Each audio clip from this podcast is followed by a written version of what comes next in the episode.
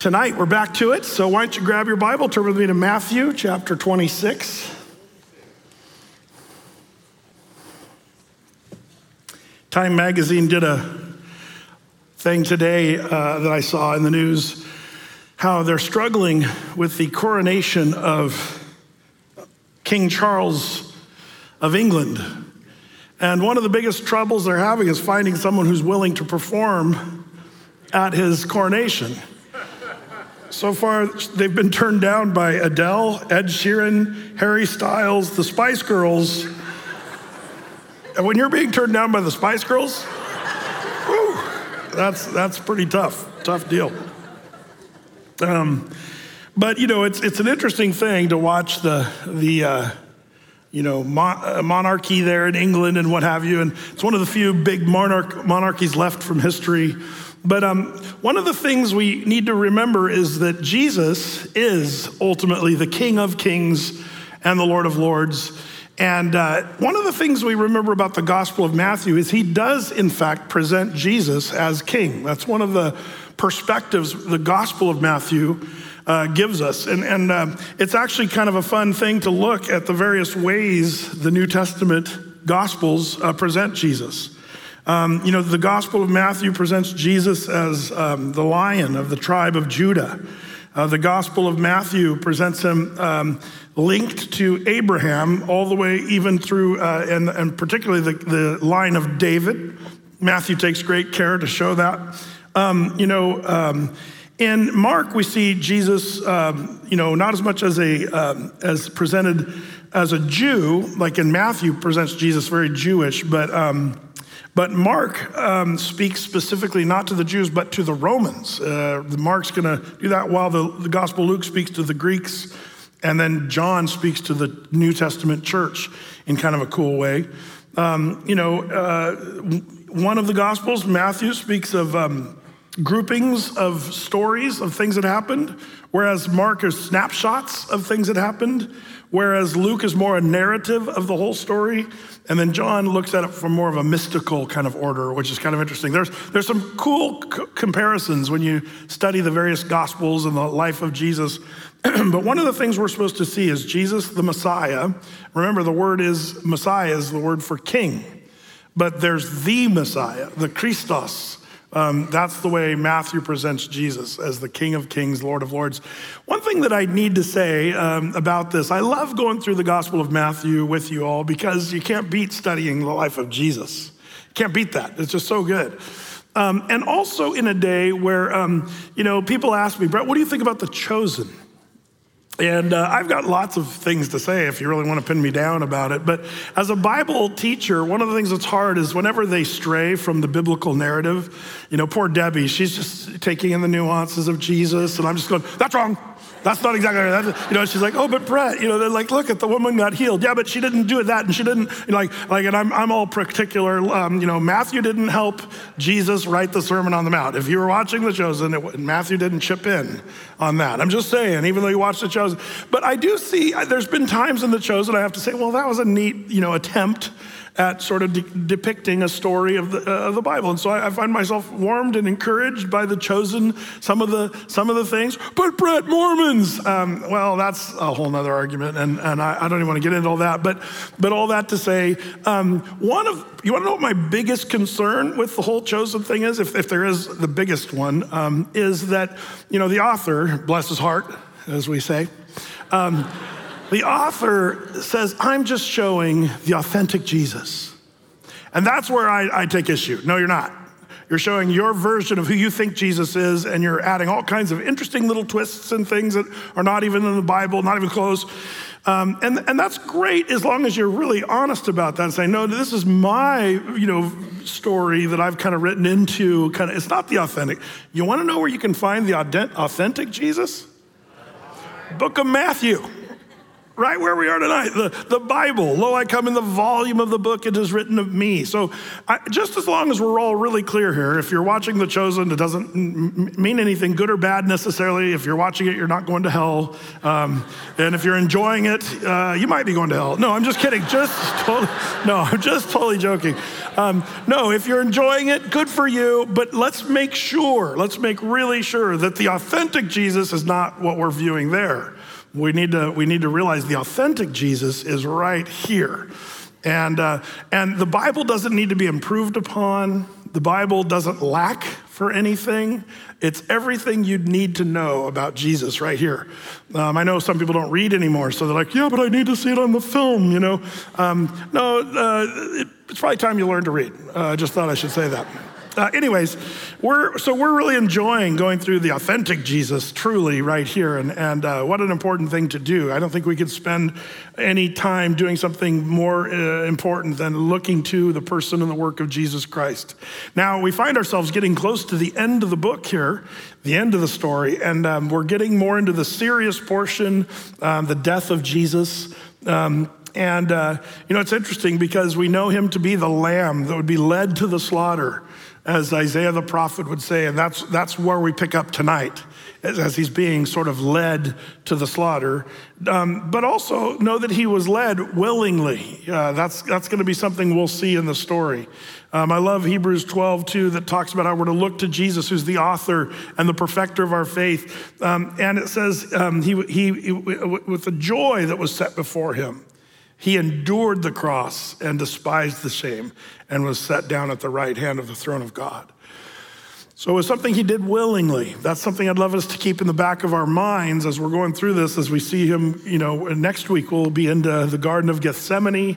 Uh, we're going to see him being apprehended, uh, but he went willingly, and it was you that he had in mind and me as well. Um, so Jesus had been telling his disciples what was about to happen for quite some time, time now. If you recall, even back in Matthew 16, after Peter just uh, you know said, "You're the Christos, the Messiah," uh, then Jesus said, "I'm going to go to Jerusalem, and they're going to kill me and crucify me." and so um, now we're getting to that um, that point, and the disciples have seemingly had a hard time grasping that from the very beginning. That, you know, that what was he coming for? Was he coming to be a political savior uh, for the Romans, the empire, or, um, you know, they, I'm not sure they understood. It's almost that they were looking at Jesus, and this shouldn't be a shock. But sometimes we New Testament Christians forget this. They were looking at Jesus more in the context of his second coming. Like we're look, we look for Jesus today for his second coming. and we, we have all kinds of scriptures that talk about a second coming. Um, but then if you read the Old Testament, there's like almost seemingly contradictory scriptures. And some people say, see, the Bible's full of contradiction. Well, no. Um, the Bible actually did foretell both comings his first advent, born in Bethlehem, live in this earth, die on the cross for the sins of the world. That was foretold. 300 specific prophecies you can pin down in the Old Testament, exactingly explaining what Jesus would do in his first coming but then there's all kinds of messianic prophecies about the second coming, where he's going to come not as a carpenter, but as a conqueror, not to be judged by the world, but be judged over all the world. He's coming in a very different mode in his second coming. And, and so the, the disciples and, and, you know, um, those religious leaders of the day, they were looking for more of that second coming kind of guy. So a guy riding in on a donkey uh, with a bunch of scrubby disciples from Galilee wasn't really what um, the Jewish people had in mind for this idea of, of um, the, the coming of the Messiah. Um, you know, uh, even Palm Sunday was kind of that, uh, you know, anticlimactic, you know, palm branches, but a colt of a donkey riding into Jerusalem. Is that really gonna, the one who's going to conquer the Romans? As they would ride down the, the streets of Jerusalem with their stallions and their fancy, you know, armor and all their, you know, flags and banners that they would carry uh, through the streets. And, and Jesus comes in with some old clothes on their on the back of a donkey, with some palm branches. That's all they could get. Um, well, that's because Jesus was coming humble, servant, ready to go to the cross. Um, so in chapter 24, 25, we had the Olivet Discourse. We finished up that last week there on Mount of Olives. That brings us to chapter 26 and 27, which is what, I, what I'll call kind of the road to the cross and the death and burial of Jesus Christ, our Savior. So let's pick it up here in Matthew 26, verse 1. And it came to pass when Jesus had finished all these sayings, he said unto his disciples, You know that after two days is the feast of the Passover, and the Son of Man is betrayed to be crucified. Now, this is interesting because um, Jesus is starting to get more specific, uh, as he has really been fairly uh, specific in the previous parts of Matthew, but he's saying, I'm going to be crucified on a cross. The word crucified means on a cross, the Romans. By the way, um, did you know that uh, archaeological digs back 100 years ago said, well, there's no such things as Roman crucifixion? Like there were actually people that tried to explain there was not such things as Roman crucifixion. Um, but they've found since then, and, and um, even recently, uh, all kinds of evidence of Roman crucifixion, and now it's not even funny. I'm always marveling. I saw another History Channel debacle. Uh, uh, I should say, you know, uh, these, these guys that are pipe puffing, cardigan sweater wearing scholars, they're on History Channel. Watch out. These people are some serious nincompoops. They do not know what they're talking about. There's no evidence of Jesus Christ. He was living here as a man. Are you kidding me? Like, like it's just so ridiculous. There's no other written about, talked about, evidenced person in the history of the world than Jesus Christ. And yet, isn't it funny how the more you know you kind of try to sell it with confidence, people will believe what you're saying? Um, uh, I'll, I'll, try not to get into some political things that we've said so emphatically in the last two years that are now being revealed as, oh, uh, we were wrong on that. But nobody's going to admit they're wrong. Just like they're not going to admit that Jesus, there's all kinds of evidence. Josephus in the first century wrote about Jesus, uh, a whole bunch of stuff about Jesus and crucifixion and the crosses. Uh, it's all evidence. There's nothing more supported in the history of the world than Jesus Christ. So watch out for all those people. But, but Jesus now is, is uh, specifically saying, I'm going to be crucified. And he's mentioning um, here in this chapter uh, is the Passover that's coming up and the betrayal that's about to happen to, to him.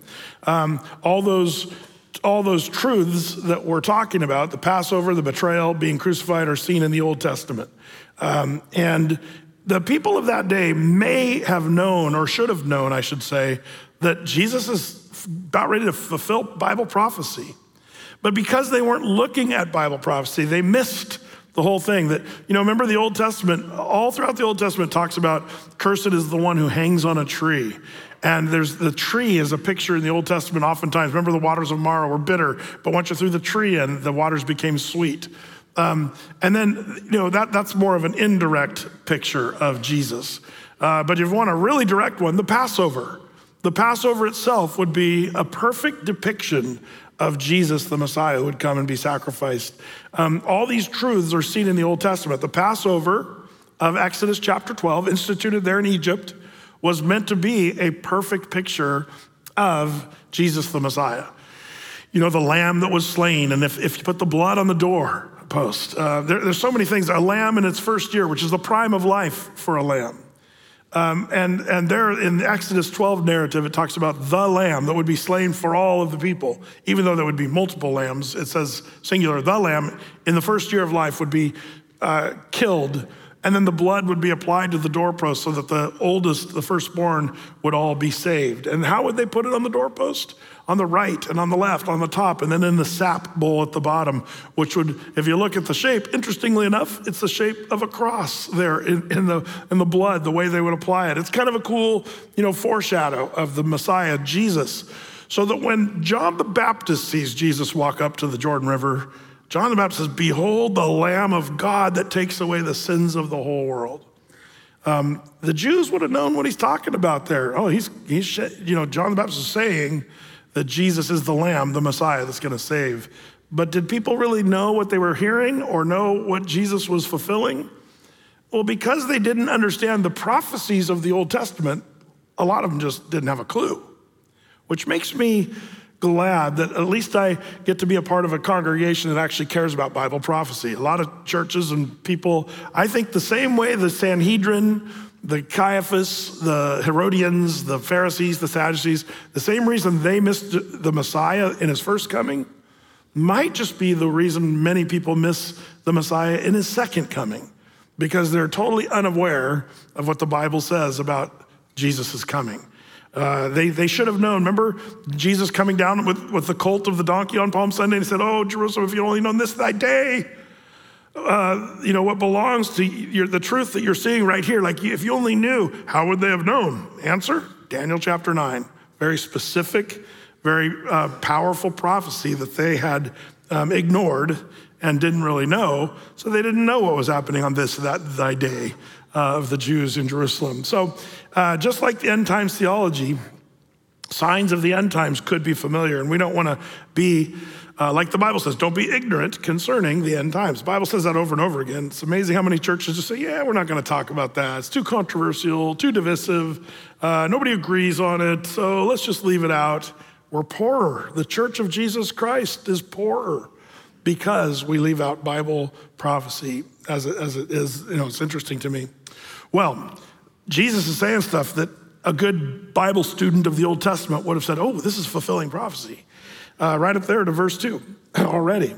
But verse 3, it says, Then assembled together the chief priests and the scribes and the elders of the people unto the palace of the high priest, who is called Caiaphas, and consulted that they might take Jesus by subtlety and kill him. But they said, Not on the feast day, lest there be an uproar among the people. They're, they're coming up with a plan to take Jesus subtly, uh, secretly, and, uh, and crucify him or kill him, but they don't want to make a big deal, so they're kind of trying to figure out how to sort of avoid the issue of the Passover and all that. Um, who is this Caiaphas? Well, this is an important uh, uh thing that you should understand. Um, the high priest, he was the high priest at that time. Now, if you're a Bible student, who should the high priest be? Uh, in the Old Testament, there's very clear descriptions of what the high priest is supposed to be. What's one of the main attributes of the high priest in the Old Testament? Anybody? Some of you said it, I heard it. You have to be a descendant of Aaron. Aaron and his sons were the priests. Um, as it turns out, this, this guy wasn't. You say, well, then how was he the high priest? Well, originally the high priest um, passed from father to son through the Levitical line. Um, but when the Romans came on the scene, they uh, came to the area, of course, and, and, controlled the whole nation there. The iron fist of Rome had been on Judea now in Jerusalem for quite some time. The Romans are in control. Um, and they began appointing their own, you know, basically their own Jewish high priest. They said, okay, you're going to be the new high priest. Somebody who was a powerful person who would sort of work with the Roman Empire. And uh, the Romans would sort of use the high priest as a political puppet and uh, often would pay him off or give him money to sort of smooth things over with the Jews and what have you. And that's the case with Caiaphas. Caiaphas is one of the more famous high priests. There's an old drawing of, of uh, Caiaphas as the guy that um, was, you know, large and in charge over the Jews, but he really was just a puppet of the Romans. Uh, there's some interesting stuff. Um, Micah and I, we were in um, Jerusalem with our video camera and we were going through the Israel Museum, which is really cool. If you're ever in Jerusalem and have time to kill, you got to go to Israel Museum because uh, there's some pretty cool stuff there. Uh, but one of the things that's there is, is Caiaphas's uh, ossuary, uh, which um, is interesting. On the very side of the uh, uh, ossuary, that his name is inscribed there. Um, and it's the, basically the, the sarcophagus or the bone box the, um, the ossuary of Caiaphas. And on the sides, it's, his name is written, uh, you know, Joseph, the son of Caiaphas, which held the bones of, they found a 60 year old man's bones uh, that were male. Uh, they're in this limestone uh, sarcophagus. You say, why are these sarcophagus? They must have been little tiny elves back then. Well, they remember when they would say, you know, they gathered their bones? They literally did that. The Jews would gather the bones and put them in a small box.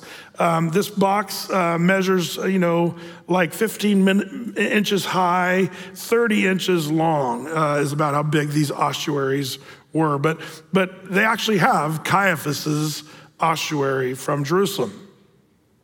You might say, Brett, how could a, a high priest be so off that he would seek the life of the Messiah, want to kill the, the Messiah, the, the king of the Jews?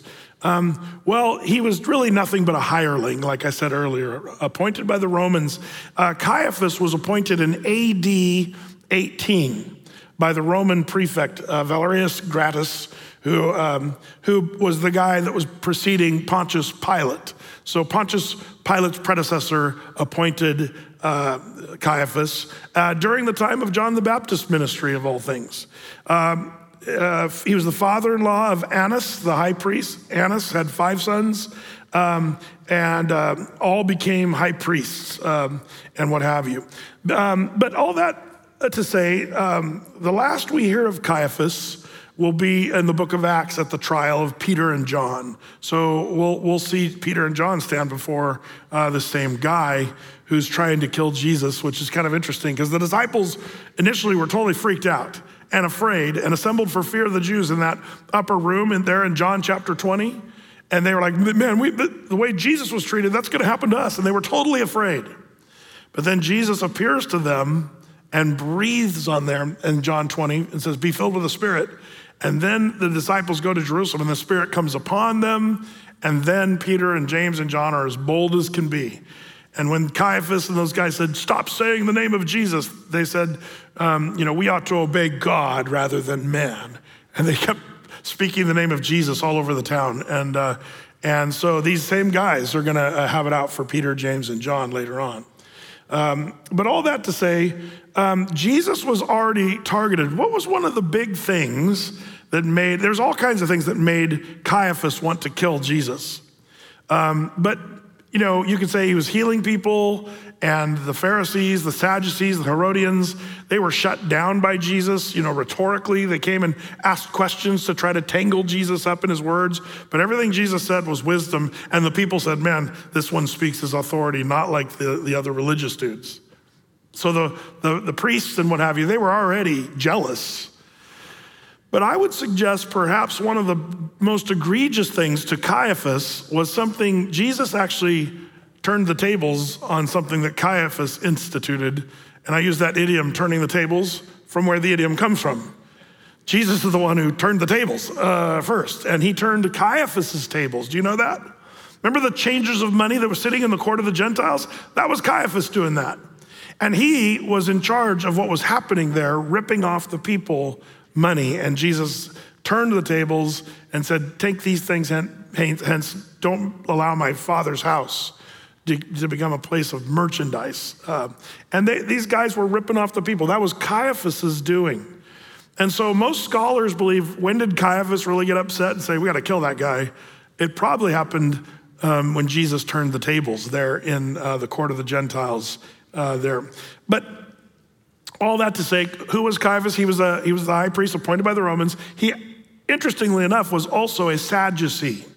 Um, remember, why were, the, why were they Sadducee? Anybody remember?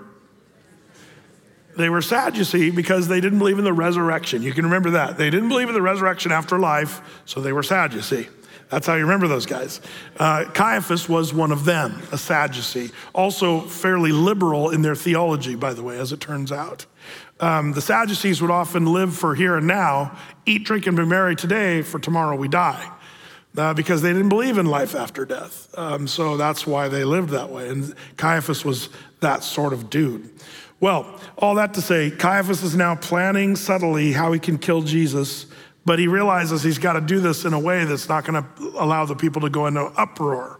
Um, very sensitive to that. Why would he worry about the people in an uproar? Well, he's the one paid off by the Romans to make sure things are cool.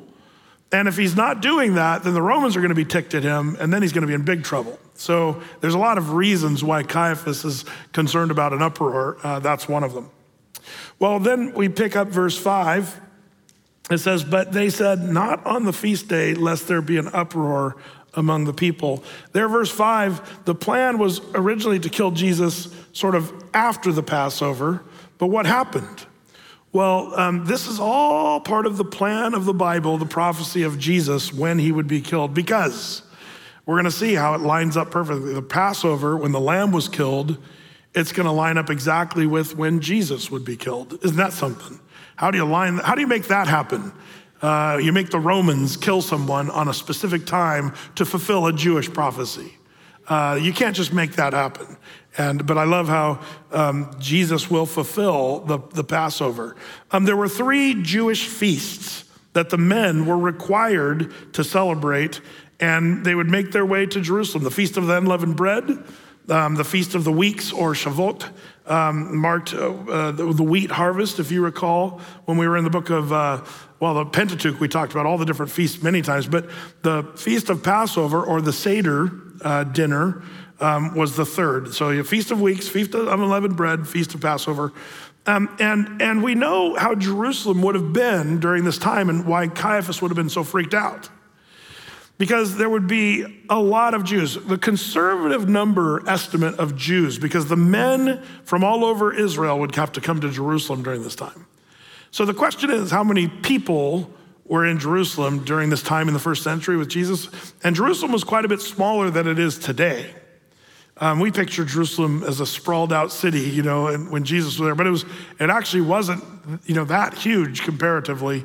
But minimally, they say there was about a million Jews uh, that would come into Jerusalem on the Passover. That, that's a huge, huge amount of people. It would have been elbow to elbow, no room uh, anywhere. It would have been packed to the gills.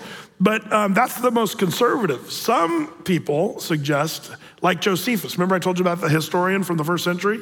Josephus wrote, I think around 90 something uh, AD. Josephus wrote that when he was in Jerusalem, they sacrificed on Passover 250,000 lambs there on the Temple Mount. 250,000 lambs. Now, some people say, well, Josephus, he was he exaggerated on his history uh, the Antiquities, as it's called. Um, but actually, as time goes by, archaeologically, everything Josephus says has been proven to be pretty accurate. Um, and, and, and Josephus wasn't even a Bible believing Christian.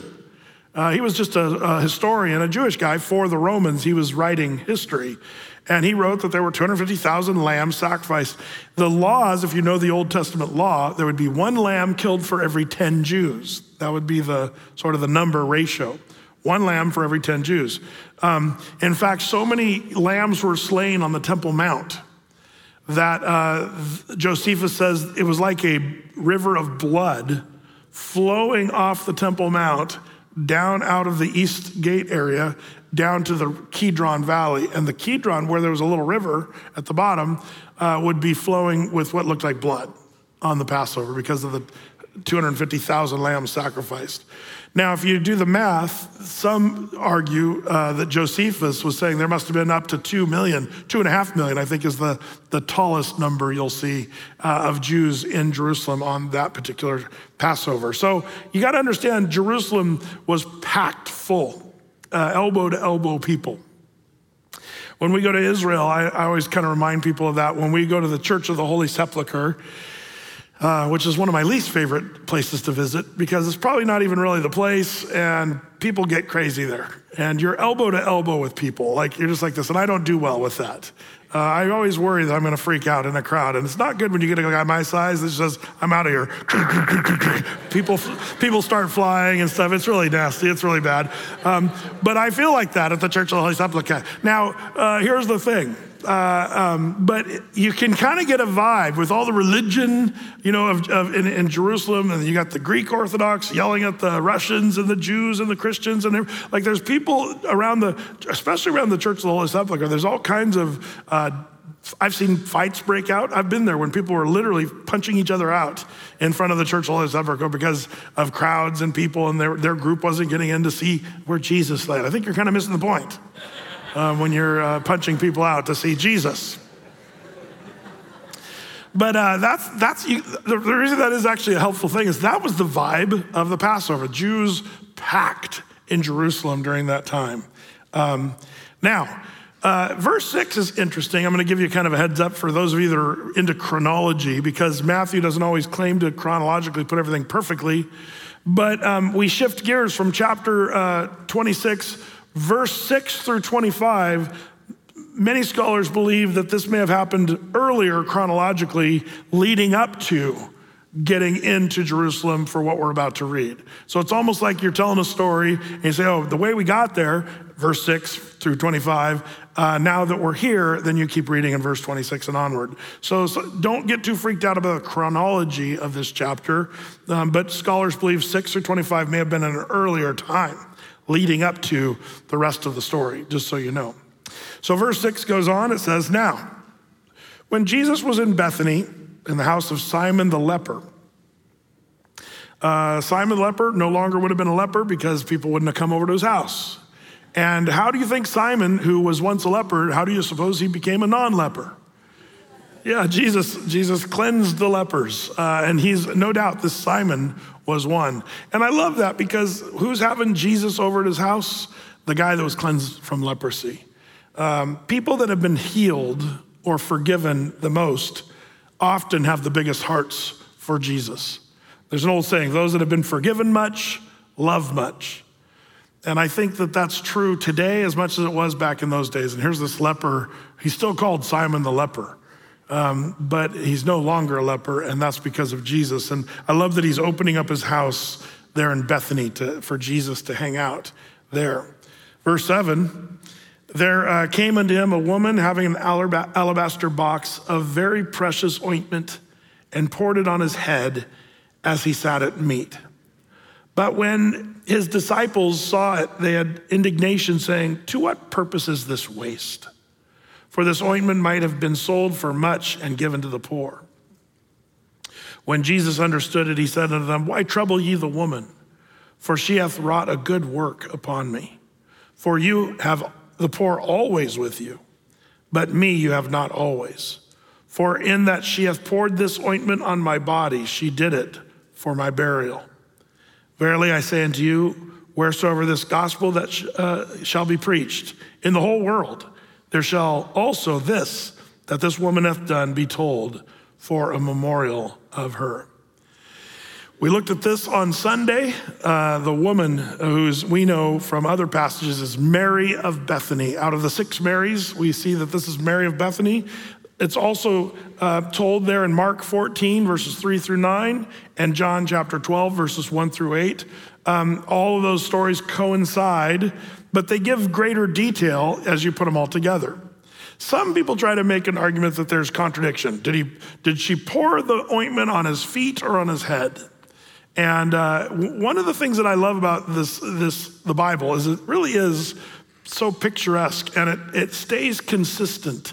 Um, it's, it's, there's a thing called expositional constancy that will help you a lot if you kind of realize what's going on. For example, I told you that Matthew presents Jesus as king, but the Gospel of John presents Jesus as the humble servant.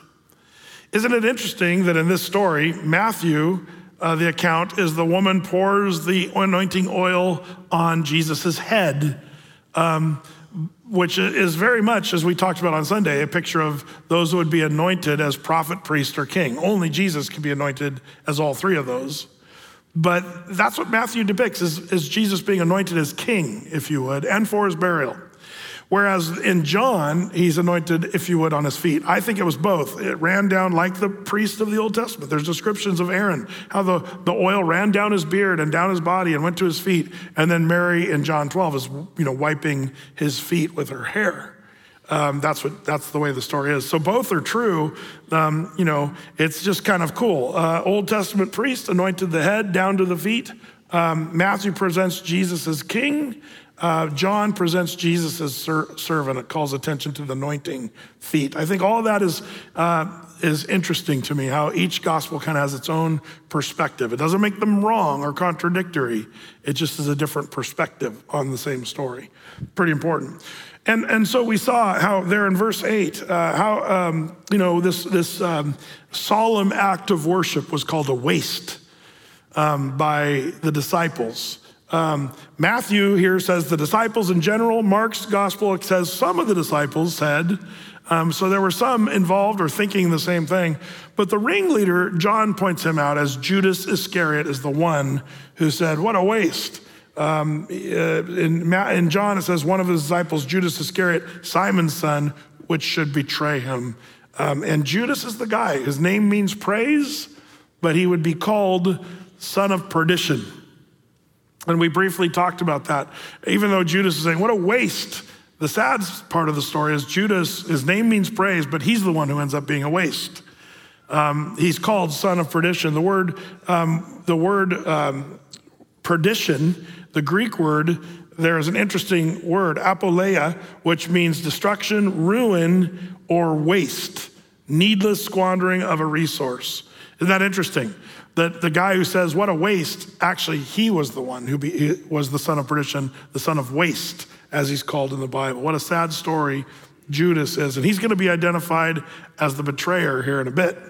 Um, but the thing is that we learned on Sunday, and I got to just, you know, remind us don't be in the same camp ever as Judas Iscariot. Wouldn't you agree that's the guy you don't want to follow his example?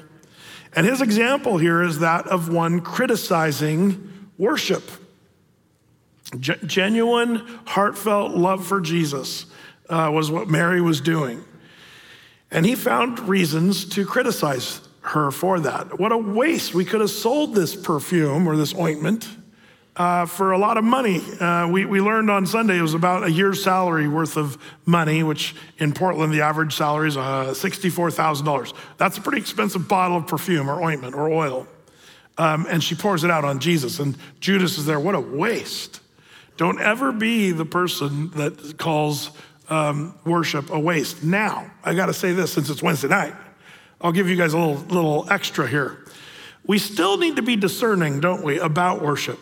That's kind of an interesting conundrum because uh, some people say, yeah, you should never criticize worship.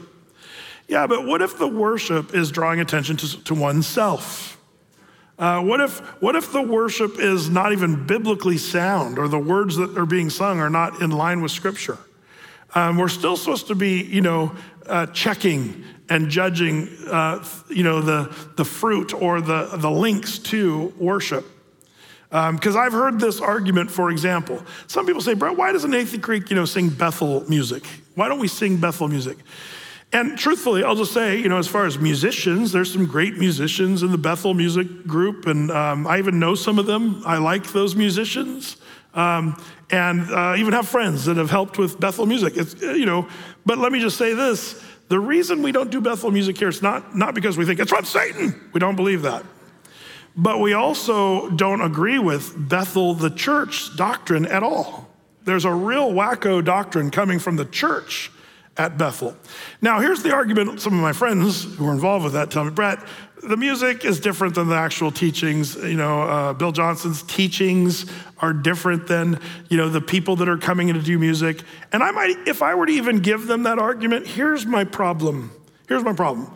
I don't want people to come to Athey and go, oh, I love that song you guys are singing. Where'd you find it? And for us to have to say, well, we got it from Bethel. Oh, Bethel.com, look them up. And then they start looking, and I don't want to point them in that direction because the, the doctrine that comes out of Bethel is not good. And if you're here saying, Brett, I, I disagree with you, um, I would just say take a hard look at the teaching that's come out of Bethel. And there's a reason, there's a reason why all over the, the internet and YouTube and pastors and teachers and Bible teachers particularly are saying, yeah, it's, it's not solid biblical doctrine. Some people say, yeah, but Brett, you're criticizing worship, just like, you know, Judas Iscariot. It's not that I'm criticizing worship, it's that I'm saying, I'm, I'm being like, you know, Acts 20, to watch and warn the flock from bad teaching. We really need to do that. Um, and, and you might say, but Brett, I like that, that Bethel song. Can I not listen to that?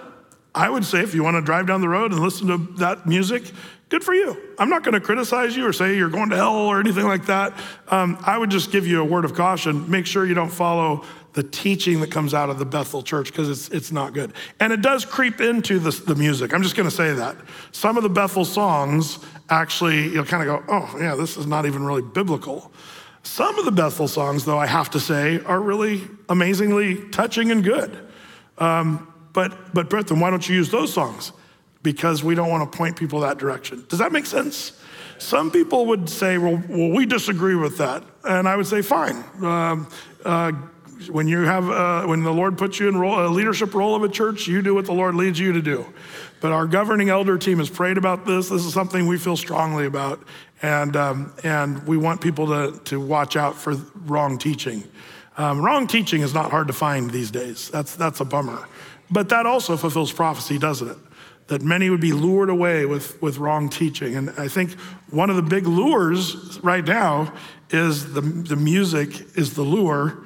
Understandably, as a guy who likes music and appreciates good musicianship, uh, that's a lure that is drawing people from solid biblical doctrine.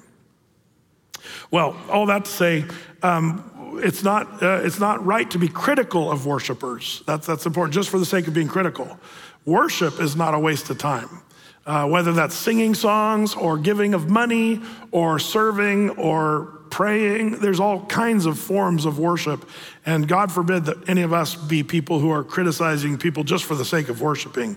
That's where you get into real trouble. Well, all that to say, back to Matthew 26, uh, verse 9. You might say, Brett, what, what's the doctrine of Bethel? Well, it's really slippery and it's tricky. I'm just going to say it's not an easy thing. And they've even tried to answer some of their criticisms recently on YouTube of the, you know, things that have been leveled at Bethel's doctrine. And I feel like their attempt to make it answers, they've only incriminated themselves further. Um, but I'll tell you what the most slippery part of Bethel doctrine is, is minimizing Jesus and building yourself up to be almost like greater than Jesus. They take and I know that they don't say it directly like that, but but they they you know like it's maybe you remember that snippet I showed of one of the pastors saying, "I've had to learn to forgive Jesus." Um, and and when did we ever have to forgive Jesus? Can you imagine being Jesus who gave his life to die for the sins of the world, and then have one of the people you died for say, "I'm going to try to learn to forgive you." Do you see it, the abomination of what that sounds like to me? Um, and then also, you know, the Bethel guys, you're going to do greater things than Jesus because that's what Jesus said. That's really not taking that scripture rightly. And sort of, it's more about you and what you're going to do for the kingdom and all this stuff. And it minimizes Jesus. And uh, there's other things that we could talk about. New age. What about the glitter? And what about the miracles and all that stuff? Well, as it turns out, that's not even the doctrinal stuff I'm talking about. That's a little crazy if you ask me. Glitter falling from the ceiling and, and grave soaking and all that stuff. That, um, that, that's weird, but that's not even what I'm talking about. I'm talking about real doctrine about Jesus Christ and who he is. It's, it's important, important stuff.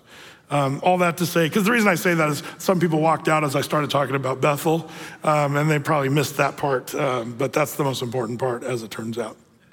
anyway, um, well, Uh, so, you know, Judas was criticizing, not, not that he cared when he, when he said, Oh, we could have given this money before. It was, Jesus said in John 12 account, in verse 6, Jesus said, You know, he didn't really care about the poor, but he was a thief and he had a bag and he wanted to put the money in it himself. Um, so uh, Jesus calls them out. Uh, and, um, and really, verses 10 through 13, Jesus lets us know what Mary was doing she was preparing and planned with a purpose to anoint him for his burial. And we talked about on Sunday how she was the only one who seems to get it that Jesus was going to die. And this is a big deal. And she was anointing him for his burial. Some scholars argue that she was acknowledging that he would raise up from the dead. And she was anointing him for his burial, that he would come back from the grave. Uh, that's an argument that's interesting. And if there was anybody who would believe that Jesus could raise from the dead, Mary'd probably be the one because her brother Lazarus had just been raised from the dead. If you remember the, the, the account there in, in um, the other scriptures, um, Lazarus was raised from the dead. Then this story happened. And uh, maybe she knew. Maybe she was the one on the inside who knew that Jesus was uh, going to raise up from the dead. But she uses this um, ointment. Um, what was this expensive ointment? Interesting, when, when we go to Petra, um, one of the things I like to point out is in that first century, where did all the myrrh and the spices and herbs and all that stuff come from to make um, uh, the very costly ointment? The new, uh, the other scriptures, Mark and Matthew, call it spikenard. What is spikenard? Well, it, it's a, a, fancy way of saying the oil of nard. Brett, are we in suddenly uh, Lord of the Rings? What's the oil of nard?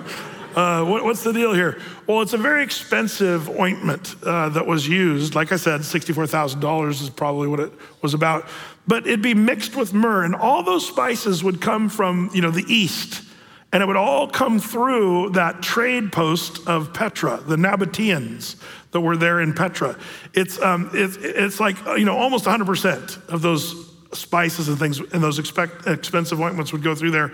And it's just kind of cool when you're standing in the ancient lost city of Petra to know that probably the very, the very spices that were used there, probably the gold, frankincense, and myrrh went through Petra on its way to Jesus. Petra was, a, was where everything funneled through. It was like the first big civilization crossing the desert. You'd go into Petra, uh, camp out there for a day or two, and then make your way to Jerusalem ultimately. Uh, it's kind of kind of fun. But but mix, it, it, was it was spikenard was this very costly ointment mixed with myrrh. And the reason I tell you Wednesday nighters that is myrrh is something to sort of track and watch. Myrrh is a fragrance that came through, uh, it was a substance that, that it would let off its fragrance through crushing. You'd crush it, and this beautiful fragrance would come out of the myrrh. Um, can anybody guess where was the myrrh mostly coming from? A place called Smyrna. Smyrna, which is really cool. Uh, I probably shouldn't get off on this rabbit trail, but I'm going to anyway. Remember the seven churches of Asia Minor in the seven churches there? And do you remember which church Smyrna was? It was the persecuted church. And Jesus had nothing bad to say about them. Of the other five churches there, there were, but it was Smyrna and I think Philadelphia that got away with um, no criticism, but only commendation. And, and Jesus said, you're, You at Smyrna, you think you're poor, blind, naked, you know, messed up, but you are really rich. And they were the persecuted church. And at Smyrna is where they got myrrh. And the beautiful fragrance came through what? Crushing. And that church at Smyrna was the first church that went through some really horrible persecution in the early first century. Um, and it was through that crushing that church had a beautiful fragrance, which is kind of cool. Um, Smyrna, that's what we learned from the church of Smyrna. And, and that would be that same smell uh, when Jesus got the gold, frankincense, and myrrh. Myrrh speaks of his death. Um, and, uh, and it was used for burial. Uh, that's, that's what, when John and Mark say it was ointment of spikenard, it would be oil mixed with myrrh uh, that would make it very valuable. Uh, but all part of the uh, uh, anointing. You say, is that a little premature for embalming or burial? Um, I believe she was doing this as an act of worship, probably indicating his death and resurrection. Um, okay, so then after that, now, verse 14, we come to where Judas starts to betray. Let's take a look, verse 14. It says, Then one of the twelve, called Judas Iscariot, went to the chief priests and said unto them, What will you give me, and I will deliver him to you? And they covenanted with him for 30 pieces of silver. And from that time, he sought opportunity to betray him. Interesting thing, Judas Iscariot. You know, um, what made Judas Iscariot betray Jesus? Well, at, at, its root, I think we can all say, well, Satan entered into Judas Iscariot. Okay, well, we'll give you that. That's kind of the no brainer part. Yep. But were there other things too? I think the Bible gives us all kinds of reasons and narratives about Judas and who he was. We already know he was a thief. Uh, we learned that from John 12 in the same story that we just read. Um, but now we see that he's ready to betray Jesus. What, what was it that entered into his heart? Um, some scholars, uh, you know, Jesus was already sort of snapping at Judas here in the story that we just read. Here in uh, Matthew, it says in verse 10, when Jesus understood it, he said to them, Why trouble ye the woman? Um, he, said, he said this, we know, specifically to Judas, as well as the other disciples, but in, in John's account, in John 17, in fact, um, uh, we see that um, it was totally um, off. Then said Jesus, let her alone, leave her alone. King James Version says, let her alone. Against the day of my burying, she hath kept this. John 12, 7 is where Jesus looks to Judas and says, leave her alone. You never really hear Jesus speaking a cross word within the disciples until really this point. He might say, Oh, how long have I been with you? You know, where is thy faith? You know, that kind of stuff. But it was more of a friendly pat on the back saying, Come on, guys.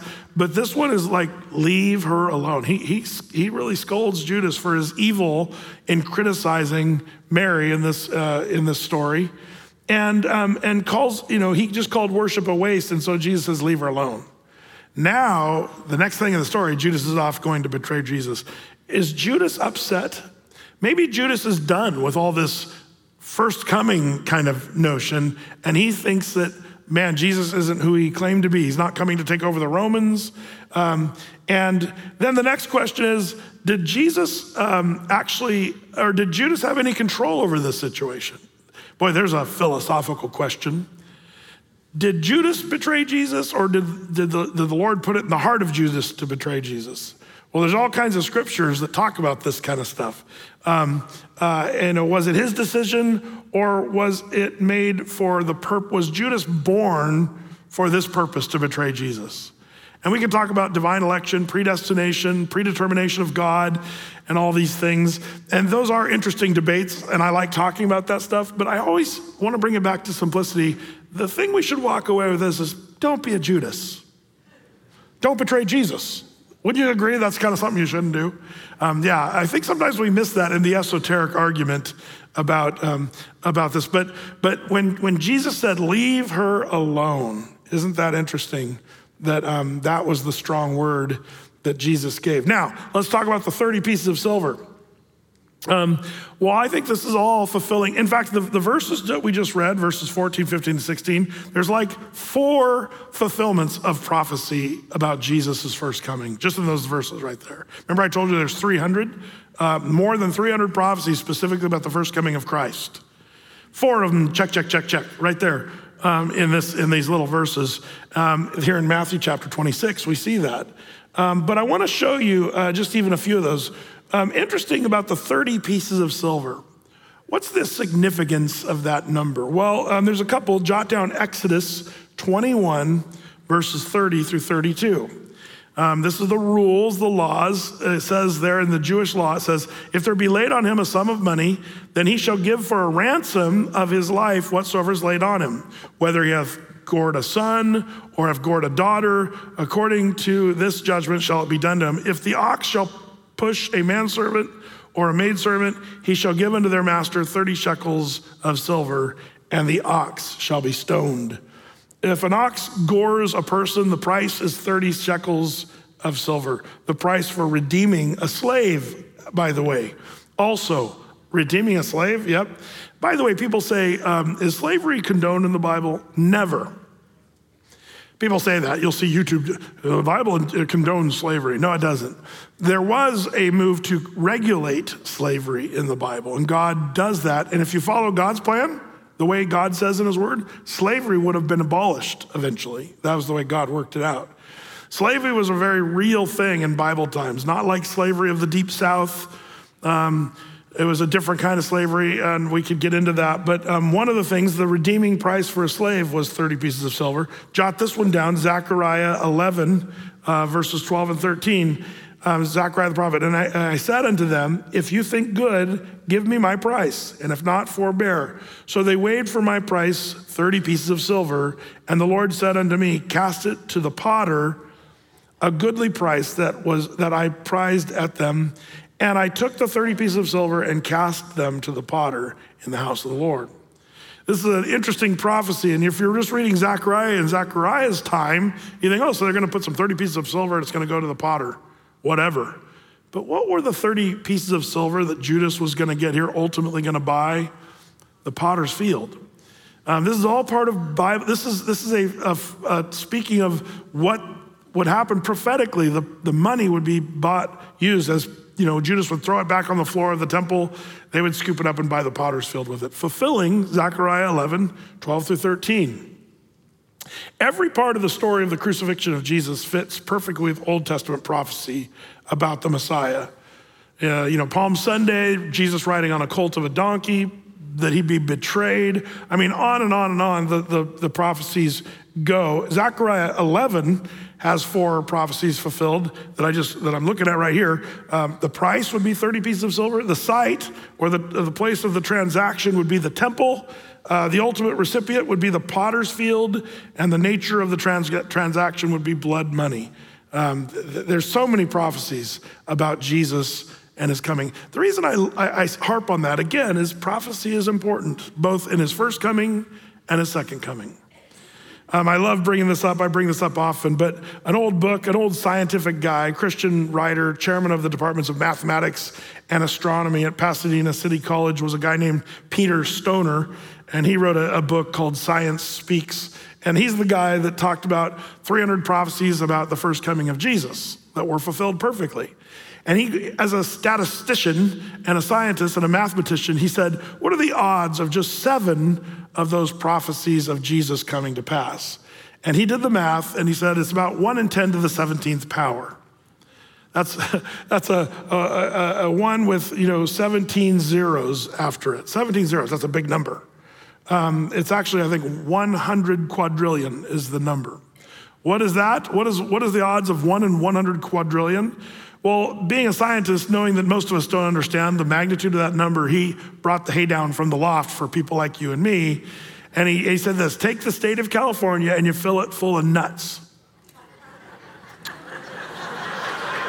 I didn't say anything. Uh, what, what, are you guys, what are you Oregonians laughing at there?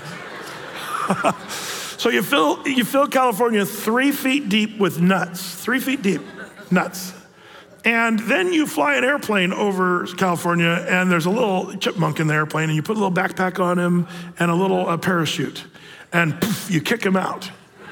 And there goes the little chipmunk falling down into California, somewhere past Redding, Sacramento, all flying around with wind blowing. And finally, poof. Now, before we th- did that to poor Chip, um, we put a black X on one of the nuts somewhere in California and planted it somewhere in California and the little chipmunk reaches down and picks up a nut and eats it. What are the odds of him picking up the nut in the state of California, three feet deep of nuts?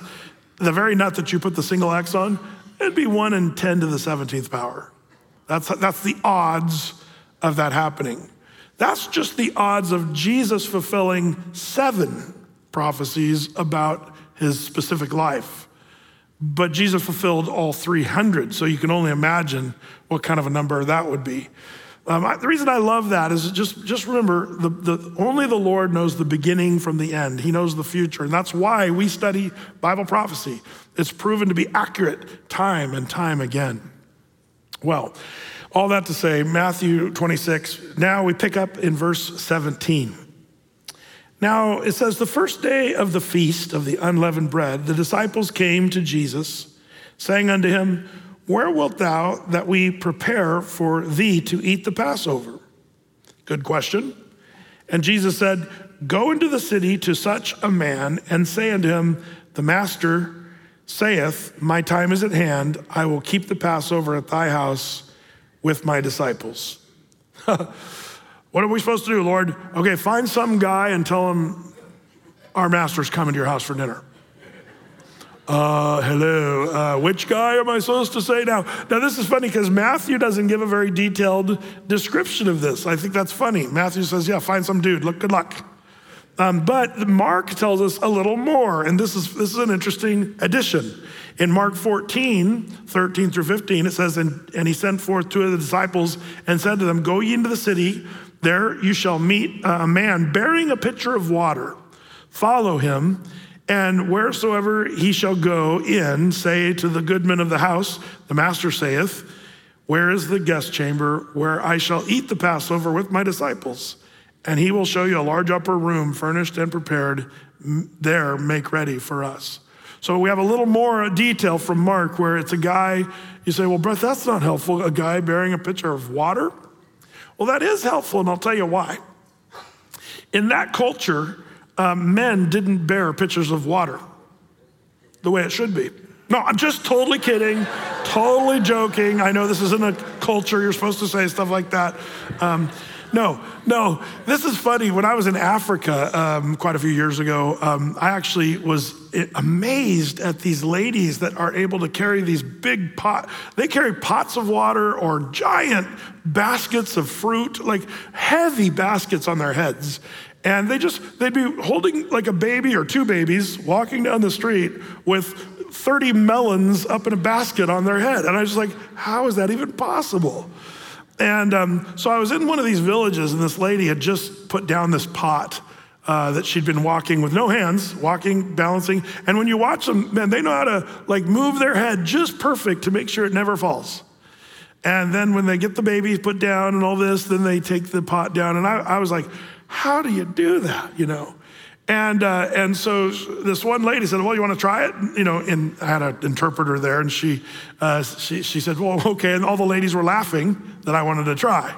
So I stuck this pot on my head. They have this little towel that they put on their head, and then this, this uh, pot goes on here. And I was trying to do it, and I was horrible at it.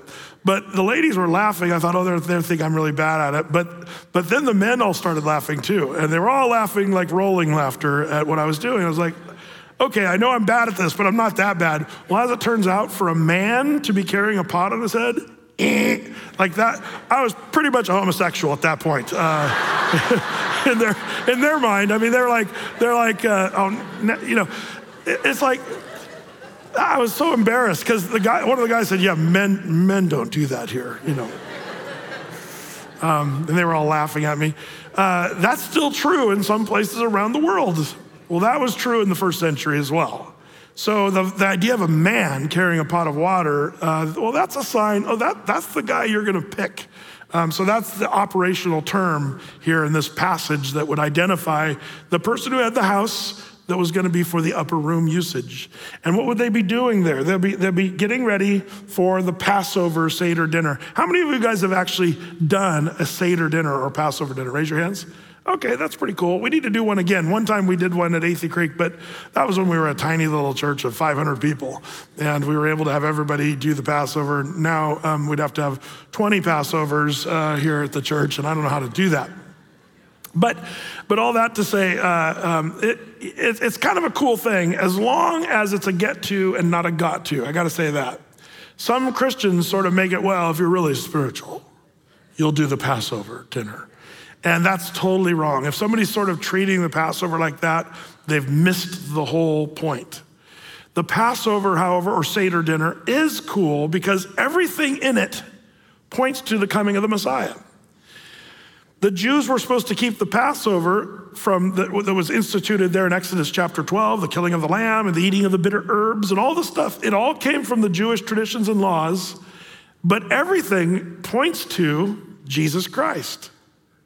Now, you say, well, Brett, why don't we keep the Passover? Well, we were given a new way to remember Jesus, only they were looking forward to Jesus through history to the Passover. We look backward through history to Jesus through communion. Jesus said, Do this in remembrance of me. He's going to institute the Last Supper or the table of communion, Eucharist, whatever you want to call it. But um, but the lamb, one of the 250,000 sheep that were sacrificed, spices, herbs, unleavened bread, baked eggs, all part of the, the Passover, excuse me, dinner. But it was a beautiful illustration. Um, and, uh, and it's not something we must do, but it is something that's fun to do if you know someone who knows how to do it. Um, and there's quite a procedure that's part of it, that, and it's fun to see it as it relates to the coming Messiah. Um, it, it's interesting to me that a lot of Jews keep the Passover Seder dinner, but they don't know it's all about Jesus. Uh, they're still blinded to that. Romans 9, 10, and 11 tells us that. Um, so they're, they're um, getting ready for this, this Passover dinner, and that's the guy. Well, verse 19, it says, And the disciples did as Jesus had appointed them, um, and they made ready the Passover. Now, when evening was come, they sat down with the twelve, and as they did eat, he said, Verily I say unto you that one of you shall betray me.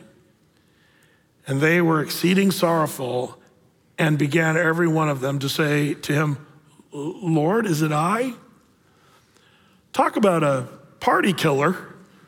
I mean, here they are celebrating the Passover. Just like they're eating, you know, I can just picture in my mind's eye, they're talking about fun, having good, you know. And then somebody says, one of you is going to betray me. And there's Peter, you know, you can hear a pin, a pin drop, and there's Peter with a piece of matzah in his mouth. what did he just say? Yeah, one, one of you is going to betray me. Um, and then they ask, Lord, is it I? Now, this is something I can relate to, and so can you, because you know what? We're sinners. We're all sinners. We all fall short. And the disciples were nervous enough to think, Am I the one that could do this? Um, we, we already know which one's doing it. It's Judas Iscariot. And you think, well, why did Peter think? Or why did these other guys think? Because we're all sinners. Um, you know, um, the original language of the Greek New Testament, it's not as much, uh, Lord, is it I, as much, Lord, it's not me, is it? That's more of the original language of the Greek. It's not, it's not me, is it? Um, and in a moment of honesty, you, you all have to know that we're all potentially huge sinners and we could do horrible things. I hope you never think more highly of yourself than you ought, and me too. I remember when I had a jail ministry, I was, I was going every other Sunday night to Jackson County Jail. And in that jail ministry, I've been to you know prisons and, and some of the hardcore. I've been in the SHU at uh, at uh, down in Northern California at the um, the place where Charles Manson was kept there uh, at the prison down there in, in um, what am I thinking of it? Pelican Bay, that's where I was, yeah. And um, we did um, some music in the SHU, which you have to be trained and get permits to go into the SHU. It's the hardest of the hard. Those people were just scary, and I'm just gonna say that. But the jail was different because they were guys that were like drunk driving and did some things, shifty business stuff. And, and I remember sitting there one Sunday night as I was sharing the word with these people that were in jail. I remember thinking, the Lord just said, Brett, this could be you. Like one dumb decision, one bad choice, uh, this could be you. Uh, there was a funny thing that happened there. My wife, Debbie, who was a model and uh, did a lot of stuff, commercials and stuff. She actually was in some award-winning com- commercials and stuff, won, won national awards. But one of the things she was also uh, famously in one of the unsolved mysteries. Uh, Debbie acted as this guy who um, who was in Southern Oregon who uh, left with several million dollars of people's money and just ran uh, across the country, and nobody knew where he went. And um, it was kind of an interesting thing because nobody knew where he was, and so Debbie played the you know, played you know was an actor acting like his wife on this show. Um, and well, because of the show, the pictures showed uh, they found this guy somewhere. I think he was in Montana or Idaho or something because of the show. He got busted, dragged back down to Medford, and was thrown into the Jackson County Jail. So there I am on Sunday night ministering to these guys, and this guy's sitting there. I'm like, my wife pretty much got you in prison. It's because of the show. I didn't tell him that. I didn't say anything. Um, that poor guy. That was a sad story because he he was it was kind of a horrible situation. But um, I believe that guy actually is saved and and got saved and recommitted his life to the Lord. Kind of cool story there, but. Um, but I remember just thinking, I could be any one of these guys, and so could you. That's why I think the disciples say, Lord, is it, is it me? Because we know that we all fall short. We all can make mistakes. And, and in some ways, you know, better men in ministry have fallen than me. Better churches than ours have crushed, been crushed by moral failure. Um, you know, we have to remember, eh, we got to stay humble and realize that we could be the ones who are, are the sinners that have fallen. So the disciples rec- recognize this. This is a good word for us to be on our guard. Verse 23, we're almost done for the evening. Verse 23, and he answered and said, He that dippeth his hand with me in the dish, the same shall betray me. The Son of Man goeth as it is written of him, but woe unto that man by whom the Son of Man is betrayed. It hath been good for that man if he had not been born. Again, speaking of, you know, is the Lord predetermining Judas's future? Well, yes. Um, then Judas, which betrayed him, answered and said, Master, is it, I, is it I? And he said unto him, Thou hast said. Um, this is interesting because um, Judas knew it was him. He'd already done the act. We read that in verses 14, 15, and 16. And it's so sad. But we remember, you know, the Lord chooses who he's going to put down and who he's going to put up. And if we don't like that, just, you know, remember, God says, Romans chapter 9, verse 21, hath not the potter power over the clay, the same to make one vessel unto honor and one vessel to dishonor? Judas was made for the purpose of the betrayal. That's kind of a harsh deal. Well, that didn't give Judas a chance to choose. Well, I believe somehow in God's cosmic power, he's able to give Judas a chance to choose, but he also predetermined. Well, you can't have both. I just did and I enjoyed it. Um, why, why did I say that? It's because God can do whatever He wants. And, and I think we're, we're inside these laws of time, space, and physics. We're very limited, but God is outside of all those laws of time, space, and physics. He knows, and we submit ourselves to Him in that. Well, now he, he then says, verse 26 as they were eating, Jesus took bread, blessed it, and brake it, and gave it to the disciples, and said, Take, eat, this is my body. And he took the cup and gave thanks and gave it to them, saying, Drink ye all of it. For this is my blood of the New Testament, which is shed for many for the remissions of sins.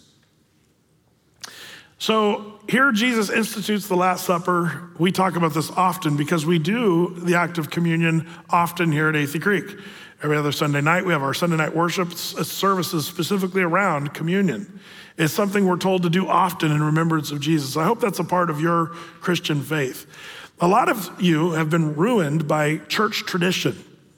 Um, you know, I, I, see it, you know, if, if, you if you come from a strong Catholic background, you're like, Brett, where's the pointy hats? Where's the guy that puts the wafer on my tongue? This isn't real communion. No, I would say we're doing more real communion, perhaps, than, than what tradition has made the taking of communion. Um, some of you are from the Slavic community, and there's this notion that unless you were baptized in the Slavic church, uh, and you're part of a church, you really better not have communion uh, in another church or something like that. Totally ridiculous. There's no biblical backing of that at all. Um, I, am saying that not to be disrespectful to the Slavic church. I'm just saying they're wrong on that. They've made church tradition something that restricts people. Anytime you're restricting people from just taking a simple act of eating bread and drinking of the cup and remembering what Jesus has done, as soon as you add to that where it becomes prohibitive, you're off, way off course, way. I remember when I was visiting this beautiful Christian sister. She was an amazing lady um, who loved Jesus, and she was dying of cancer. And I visited her in the hospital up there at the Cancer Treatment Center up off of 84, Providence. And, uh, and when I came into her room, she was just kind of quietly weeping there. And I thought, well, you know, of course, she's, she's dying. Uh, they told her she only has a few days to live, but that's not why she was weeping. She was weeping because the, the Catholic priest came through there just a few minutes earlier and she asked for the, the Lord's table, communion. Before she died, she wanted to have that. And the priest said, oh, I'm sorry, you can't do that because you're not a Catholic. And I, you, know, if you're in the Catholic Church, you're like, well, yeah, that's kind of the way they roll. but in that particular situation, I found my blood boil just a little bit. Uh, but good news I have a portable communion set in my uh, ministry bag out in my vehicle. And I, I literally was able to run down, get, get the elements and the cup and the, the, the matzah bread, and we celebrated communion right there in that room, and it was an awesome moment. Um, yeah, that was, that was, but but can you see why we, we should, if, if people are prohibiting people from coming to the table of the Lord, um, I think we're off course. There is, you know, First Corinthians uh, that talks about, you know, not eating and drinking unworthily, but that's, that's the idea of not giving worth or value to it. It's not that you have to be worthy by being baptized into the Slavic church or baptized into the Catholic church. Uh, none of us are worthy. I don't care what church you go to, you're not worthy if that's what you have to be, but that's not what it's saying. The idea is not giving worth or value. If you just go, oh, here's communion, bottoms up, you know, another time to drink, you know, uh, then you, are missing the point. That's eating un, unworthily. First Corinthians talks about that. But, um, but we don't do Passover, we do communion. Don't forget First Corinthians 5 7. It says, Purge out the old leaven, that there be a new lump as you are unleavened, for Christ is our Passover. Christ, our Passover, is sacrificed for us. So we don't do the Passover dinner anymore. We do Jesus, our Passover. We, we remember that in communion. The cup, the bread, cleansed by the blood of Jesus. Jot down 1 Corinthians 11, verses 23 through 30 for cross reference about eating and drinking unworthily. It's something we have to do, give value and worth to it. You do it with reverence. If you flippantly do it, then you're going to be off course, and that's what we have to watch out for. Uh, that's 1 Corinthians 11, uh, um, 23 through 30.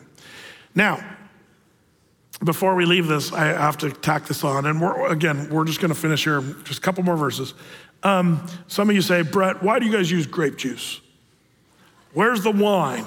Are you guys afraid of wine? Not afraid of wine.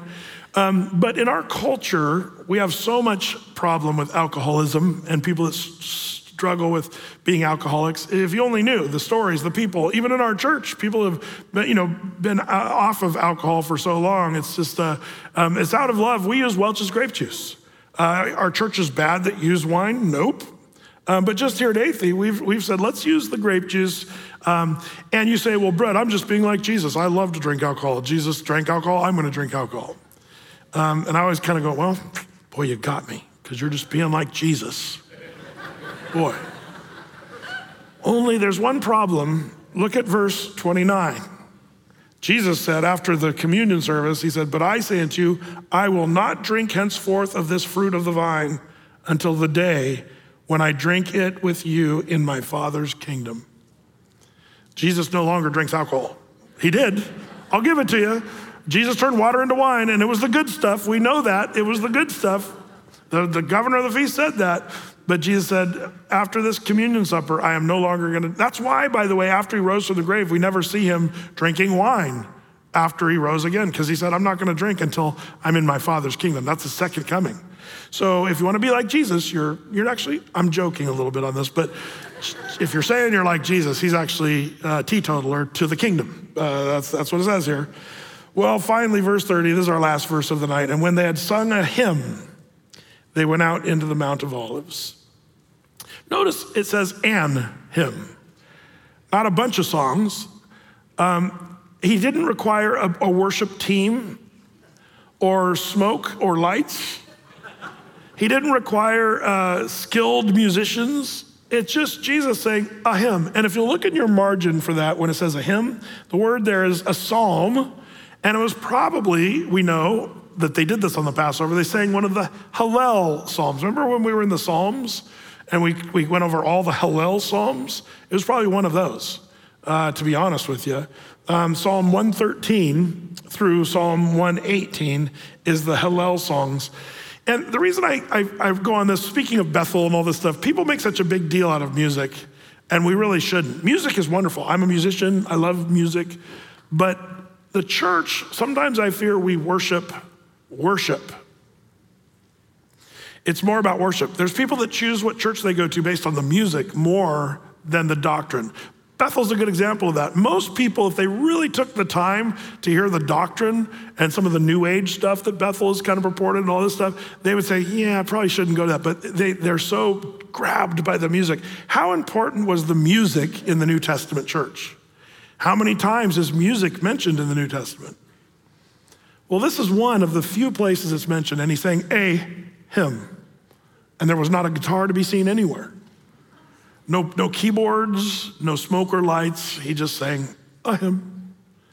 Um, and really, that's the only, it says, you know, in Ephesians, we read about songs and hymns, spiritual songs, speaking to one another, uh, you know, words as, as what we're supposed to do. Um, that's be filled with the Spirit, not with, the, with wine, but speaking songs and hymns, spiritual songs, one to another. That's what we're told to do. So there is that, but that's it pretty much. Jesus sang a hymn. Ephesians talks about singing songs and hymns. And then you got maybe in the book of Revelation, when we're standing before the throne of God, we're singing before the throne of God. So I'm not diminishing. I love worship. I love singing songs, and that's why we do it here at Athey. But let's, let's keep it all in perspective. Um, let's remember that it's not all about the music and the worship. It's, it's, really, it's really about Jesus. And we, I think sometimes we get that a little bit off kilter. So let's, let's be wise in Jesus' name. We'll, uh, we'll go into the apprehension and the Garden of Gethsemane next week. Lord, we thank you for this crew, Lord, tonight that's covered this section of scripture. May it bring forth fruit in our lives. Give us the abilities to, to uh, hear your word and not just be uh, hearers, but doers as well. So bless these, your people, we pray in Jesus' name. Amen.